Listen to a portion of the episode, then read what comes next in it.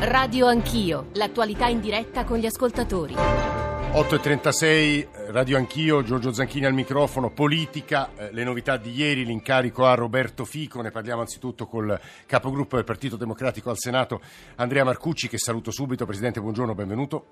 Buongiorno a voi. Poi altre voci eh, di editorialisti, osservatori, ma anche la voce del candidato alla presidenza del Friuli Venezia Giulia eh, per il Movimento 5 Stelle, Alessandro Fraleoni Morgera. Prima però eh, gli ascoltatori 335 699 2949 per sms, whatsapp, whatsapp audio. Partirei da due whatsapp audio, poi Bruno da Bergamo e poi una brevissima sintesi delle voci di Maria Stella Gelmini e di Massimo Adinolfi che così magari vengono commentate e valutate da Andrea Marcucci. Ecco i whatsapp audio. Buongiorno, sono Simona Cuzzani, una dei tanti senza di me che ha preso la tessera dopo il 4 marzo. Faccio alcune considerazioni. La prima è che il PD non è in grado di tenere la linea votata in assemblea neanche per 15 giorni. La seconda è che avevano tanto parlato di riavvicinarsi al popolo del PD che avevano perso e neanche un piccolo sondaggio fanno per eh, chiedere ai loro elettori che tipo di linea politica dovrebbero tenere. Altra considerazione, il PD non mi sembra in un momento storico che gli consenta di fare scelte di governo.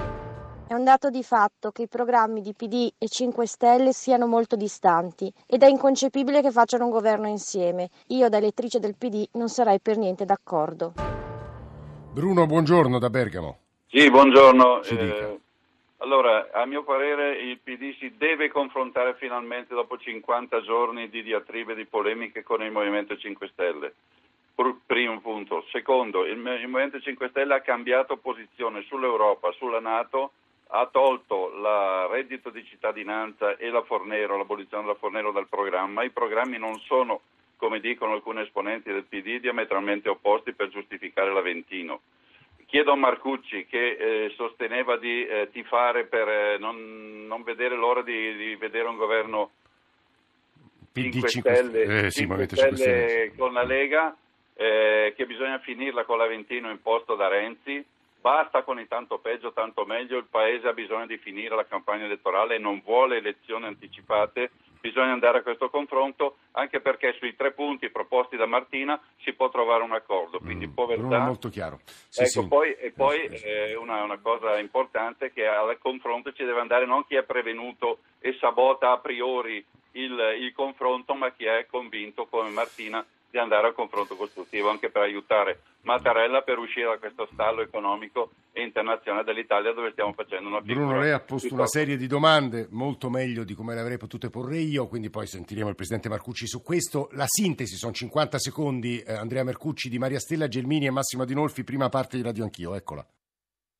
Diciamo che ci troveremmo di fronte ad un governo dei secondi e dei terzi, nel senso che la cosa assurda è che chi ha ha preso più voti il centrodestra sarebbe escluso da un governo che vedrebbe invece eh, i secondi e i terzi a Palazzo Chigi. Di Maio e il Movimento 5 Stelle ha una pregiudiziale nei nostri confronti, ma ha pensato con in perfetto stile da ricreazione scolastica che si potesse gestire il paese, governare col PD o governare con la Lega è la stessa cosa, ci sono delle scadenze anche europee che incombono e delle quali la politica sembra essersi dimenticata. Spero che il PD non preferisca dire, eh, le poltrone ai punti programmatici. Il governo del Presidente ha sicuramente i voti del Partito Democratico e di Forza Italia, non bastano.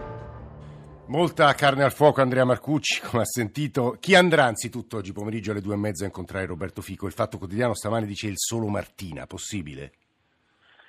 Ma io credo di no, credo di no assolutamente, perché è chiaro che è un passaggio politicamente molto rilevante e, e quindi credo ci andrà una delegazione, deciderà Martini, deciderà il Presidente Orfini, però non è questo il mm. punto. Però lei dovrebbe questa... andare. Eh.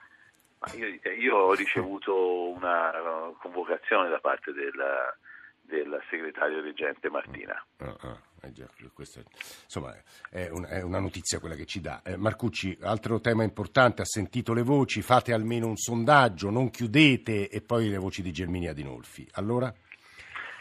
Ma io credo che la situazione sia molto complessa dopo le elezioni, noi come, così come, ave, come dicemmo diciamo, ormai qualche settimana fa, al, come il Presidente eh, auspicava, insomma, noi, la nostra disponibilità a un confronto comunque c'è. Mm, ha deciso di dare l'incarico a Fico per questa esplorazione. Tra l'altro un dettaglio, eh, non ho capito oh, se sono coinvolte anche le altre forze della coalizione di centro-sinistra, che comunque hanno rappresentanza Mm, parlamentare, sì, non solo il partito. No, mi riferisco a, a Emma Bonino, mi riferisco a, a Riccardo Mm. Nencini, mi riferisco alla Lorenzina, perché eh, noi eravamo in realtà candidati eh, diciamo, all'interno di una coalizione, non solo del Partito Sì, Democratico. ad oggi, ad ora non si sa se poi Fico vedrà anche loro, questo è vero, se il Eh, Fico. eh, sì. diciamo, almeno io non l'ho capito, ecco, Ah. non- non- voglio dire questo. Però detto ciò, eh, la situazione è molto delicata, eh, i numeri potenzialmente in Parlamento sono molto, molto risicati. Io sono mh, preoccupato per eh, diciamo, la lontananza programmatica, perché è pur vero che è stato fatto questo lavoro da parte di professori, diciamo in una maniera un pochino sui generis, però questo lavoro evidenzia anche delle posizioni molto, molto, molto distanti in termini programmatici. Una cosa che non sta emergendo, che secondo me è molto importante, ma sulla quale siamo disponibili a confrontarci, per esempio, è il piano di investimenti del Paese, Mm, la, la TAP, mm, mm, che è un'infrastruttura strategica, la TAV, che è un'infrastruttura strategica. Però, Presidente Marcucci, se vi venissero incontro- Il governo, il eh. governo- se, ci- se chiaramente diciamo, ci fosse, eh, e, e- e mi domando se è Fico il candidato che può fare questo, ci fosse eh, una disponibilità su tutto il fronte programmatico, ma ho difficoltà a immaginarlo, però andremo a ascoltare, andremo a ascoltare e ci faremo una nostra opinione rispetto alle proposte che ci vengono fatte. Ecco Marcucci, lei ha detto, lei ha detto ah, mi pare abbia usato un'espressione importante, e Fico potrebbe far questo perché Fico è altra cosa da Di Maio, questo stava implicitamente dicendo.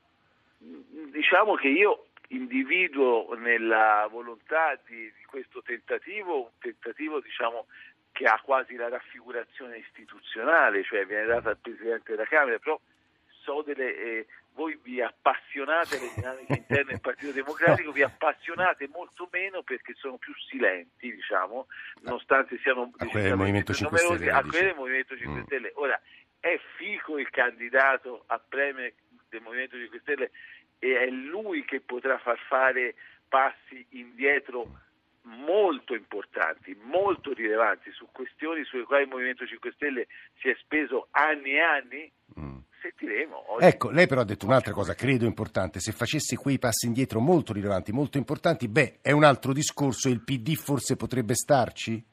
Ma io credo, ribadisco, io sono convinto che questo sia molto molto difficile, quasi impossibile, perché vorrebbe dire dalla loro parte diciamo, rinnegare eh, grandissima parte del loro programma elettorale. Poi bisogna capire che a fron- se a fronte di un'operazione del genere eh, non perdono parlamentari, perché se perdono 5 senatori, anche solo 5, la maggioranza non c'è più. Mm, giustissimo, questo... Quindi io voglio dire, sono uno, ora il mio tweet è diventato famoso, in realtà è stato mh, almeno parzialmente forzato, nel senso che dopo che si sono spartiti le poltrone con la Lega, dopo che hanno fatto man bassa, dopo che hanno dimostrato realmente chi sono e quali sono i loro interessi nelle aule parlamentari, il mio tweet era della serie, ma facciano il governo, lo facciano il prima possibile, non vedo l'ora che lo Sì. facciano. No? Marcucci, ci sono tre domande secche di ascoltatori, vediamo se riusciamo a rispondere. Eh, eh, Franceschini chiede la direzione, almeno per prendere una decisione condivisa, giusto? Io credo di sì, a un certo punto sarà necessario. Quando, quando mh, vi sarà un- una proposta chiara, le condizioni definite, si sarà capito, secondo me a un certo punto il passaggio in direzione. Noi che abbiamo l'orgoglio di avere un partito con una direzione eletta democraticamente, eh, credo che sia giusta convocarla. E sentire la base? Sentire la base è decisamente più complicato. Da una parte ci sono gli, orga- gli organi e gli organismi che rappresentano la base perché sono stati democraticamente eletti, quindi diciamo vengano fatti proprio per quello, per questo tipo di decisione.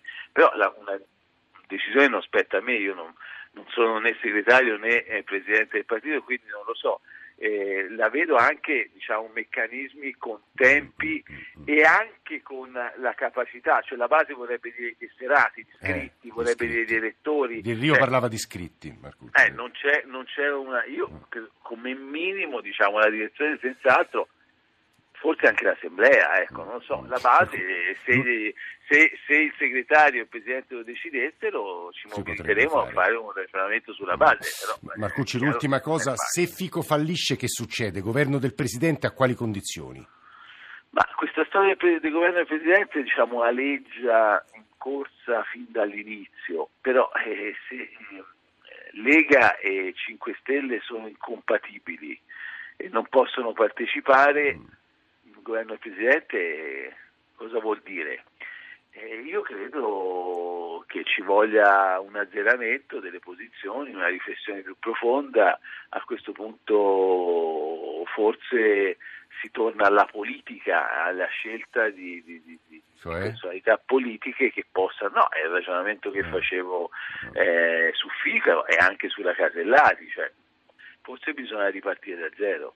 Eh, che vuol dire? No, lo spiega agli ascoltatori di partire da zero, Marcucci. Gli incarichi alla Casellati e a Fico sono incarichi tra il politico, perché ognuno di loro sono rappresentanti autorevoli, importanti eh, di, eh, di schieramenti politici, però nessuno dei due ha la forza politica di rappresentare, mm. non ha neanche il diritto, il titolo sì. di rappresentare politicamente il loro partito. Sì quindi forse bisogna ripartire dalla politica. Eh, con un incarico politico e magari votato, vediamo da chi, però pezzi di Lega, pezzi 5 Stelle, voi, Forza Italia, è molto difficile intravederlo, no? È molto difficile, la situazione è molto difficile, i richiami anche dei vostri ascoltatori alla responsabilità è un richiamo legittimo che io comprendo e che condivido anche, quindi noi andremo a ascoltare con grande attenzione, se poi lei mi chiedesse se sono pessimista o eh. ottimista rispetto al tentativo di Fico, in realtà non sono ottimista perché non vedo le condizioni affinché i programmi si possano allineare.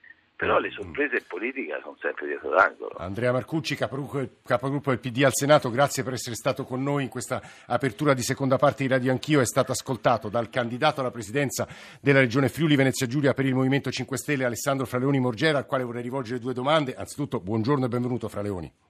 Buongiorno, buongiorno, a lei e agli ascoltatori. Grazie. Allora, si riponevano molte attese sul voto in Molise, ha avuto obiettivamente degli effetti. Eh, che quanto potrebbe pesare il voto in Friuli Venezia Giulia anche sul futuro governo? E poi la seconda domanda tocca invece un tema molto caldo, soprattutto in una regione di frontiera come la vostra, noi parleremo tra le 9 e le 10, cioè l'immigrazione. Lei che posizione ha, che cosa prospetta? Fra Leoni Morgera.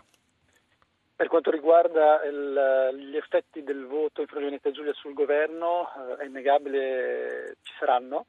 Eh, noi riteniamo che in qualche maniera comunque sia un po' sopravvalutata questa cosa perché eh, come è stato detto l'indomani del 4 marzo eh, si diceva eh, la formazione del governo avrà influenza sulle elezioni regionali in Molise e in Friuli Venezia Giulia dopo una decina di giorni tutti dicevano ah bisognerà aspettare le elezioni in Molise in Friuli Venezia Giulia per formare il governo. Adesso si vede che in realtà le partite sono eh, diciamo collegate sì, però si vede che ci sono anche fattori esterni come per esempio la crisi che c'è stata in Siria che in qualche sì. modo ha portato a un'accelerazione. Quindi eh, io mh, mm, mi asterrei dal, dal, cercare correlazioni dirette causa-effetto tra le elezioni eh, regionali sia del Molise sia queste del Friuli Venezia Giulia che devono, eh, ricordo a tutti, eh, sono fissate per il 29 aprile sì. e esorto tutti quanti ad andare a votare peraltro perché le hanno messe eh, esattamente in corrispondenza di un ponte in cui le persone giustamente eh, avrebbero piacere di fare un po' di vacanza, però eh, riteniamo che sia importante esercitare il diritto democratico al voto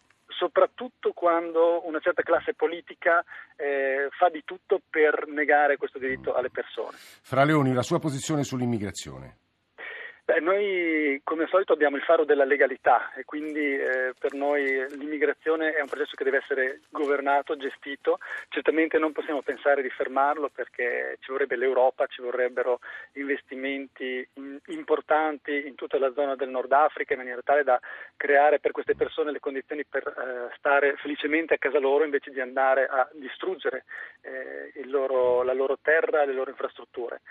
Detto questo, ehm, in Friuli Venezia Giulia il Movimento 5 Stelle si propone di incentivare la distribuzione dei migranti sul territorio invece che concentrarli in grandi centri che sono opachi dal punto di vista della rendicontazione dei soldi che vengono gestiti lì e favoriscono poi eh, fenomeni di radicalizzazione perché in queste strutture eh, i migranti non hanno modo di confrontarsi. E questo devo dire, Fratelli Morgera, che è stato uno dei temi che ha accompagnato anche il dibattito di questi ultimi anni e immagino che un governo, ma ne discuteremo più ampiamente tra le 9 e le 10, qualsiasi governo nasca, dovrà eh, affrontare questa questione. Leggevo all'inizio della trasmissione due titoli molto diversi, Nuova ondata nera eh, di Libero e quello di Avvenire che invece diceva si ricomincia a morire nel Mediterraneo. Grazie per queste sue due risposte. E mi lasci solo cortesemente sì. terminare un attimo sì. Una panoramica rapida di quello che noi comunque proponiamo per il Friuli Venezia Giulia per eh. la questione di immigrazione. Perché Rapidamente parte, se riesce, sì. Certamente, da una parte abbiamo eh, diciamo, la strategia per eh, integrare queste persone sul territorio, quelli che hanno diritto, quelli che non hanno diritto certamente devono tornare a casa. Sì. Mm. Ma per quanto riguarda la, quello che la Regione può fare, noi possiamo eh, incrementare i trasferimenti ai comuni per misure di sicurezza come per esempio l'installazione di sistemi di, telecamere, illuminazione mirata nei luoghi più critici vicino alle stazioni, nelle periferie delle città e potenziare le polizie municipali che in questo momento mm, sono mm. sotto organico, spesso le persone hanno No, molto, molto, molto, chiaro su questo punto. A proposito del Movimento 5 Stelle, nel ringraziare Alessandro Fraroni Morgera, l'avete capito, è il candidato alla presidenza della Regione Friuli Venezia Giulia per il Movimento 5 Stelle. Ho una domanda per Luca De Caloris eh, del Fatto Quotidiano e poi la conclusione al direttore del giornale Alessandro Sallusti. Luca, buongiorno, benvenuto. Buongiorno a voi. Rispetto al dibattito di queste ore, eh, la, il tentativo Fico eh, quel, le parole di Di Maio delle ultime ore, il programma di Della Cananea, che cosa sta succedendo nella base del Movimento 5 Stelle, nel blog del Movimento 5 Stelle? Luca? Beh, c'è sicuramente molta agitazione, molta tensione perché la prospettiva di un possibile, di possibile accordo col PD che ad oggi mi sembra ancora molto lontano, ehm, comunque sta agitando la base ad occhio più di quanto l'abbia agitato la prospettiva di una intesa con la Lega c'è, c'è tensione, c'è, sconcerto, un po' quello che si era manifestato quando nelle ore in cui Di Maio aveva ammesso di aver considerato anche una, un appoggio esterno di Berlusconi.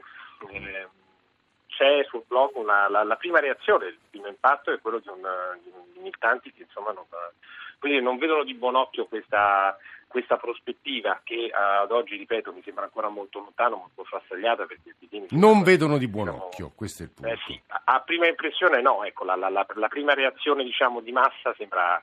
sembra Mentre questa, vedrebbero di miglior occhio l'accordo con la Lega, Luca, questo ci stai dicendo? A prima percezione sì, alla prima percezione sì, insomma c'è meno distanza, forse per, anche per, per, il fatto che la Lega si è presentata, poi ha torto mm. ragione in maniera vera o falsa, come forza tra molte virgolette antisistema rispetto a un PD che viene visto come dire più organico no? e, poi, e poi come col, colui che ha governato negli ultimi sette anni questo è un punto credo decisivo Luca De Caro è un grande nemico certo eh. Renzi no? il sì, grande nemico esatto. del movimento degli questo anni. è un punto credo importante era Luca De Carolis del Fatto Quotidiano ad avercelo consegnato io chiuderei questa parte con un'analisi un tentativo di analisi del direttore del giornale Alessandro Sallusti eh, Sallusti buongiorno benvenuto Buongiorno, buongiorno. perché, eh, stante così le cose e soprattutto con il veto nei confronti di Silvio Berlusconi, lo stallo mi pare non solo evidente, Alessandro, ma persino peggiorato rispetto alla settimana scorsa.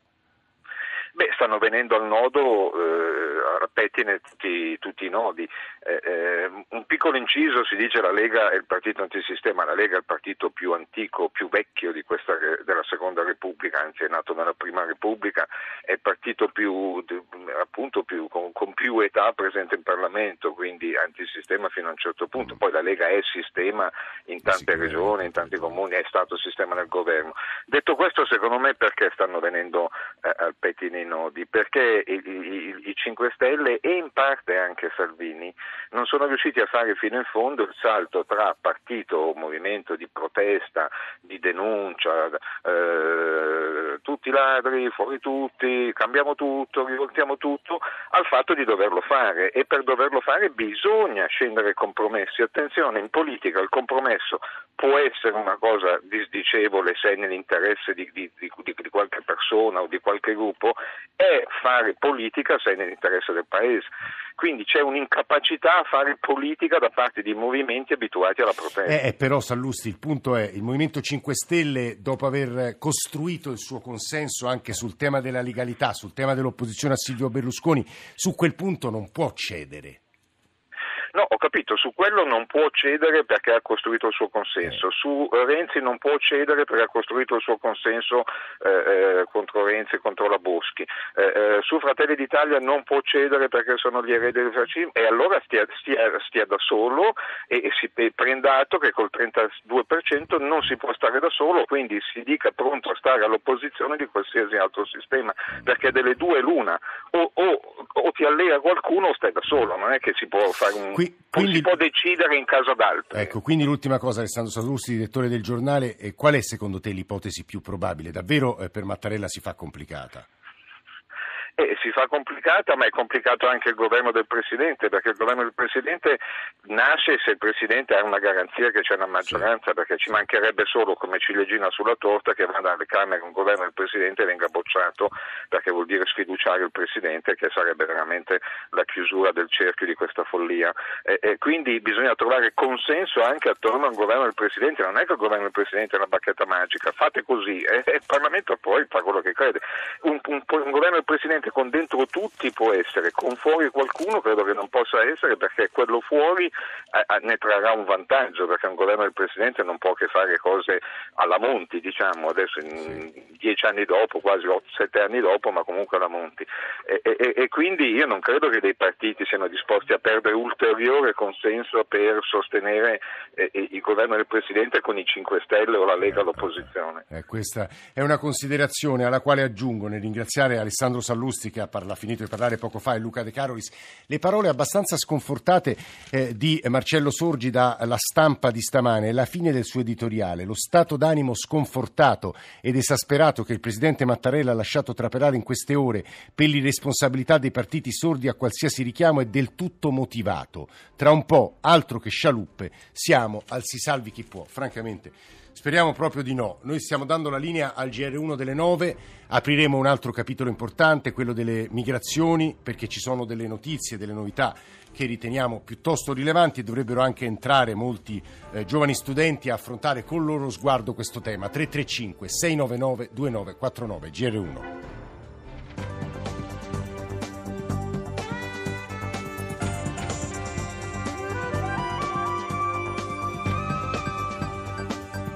Rai Radio 1.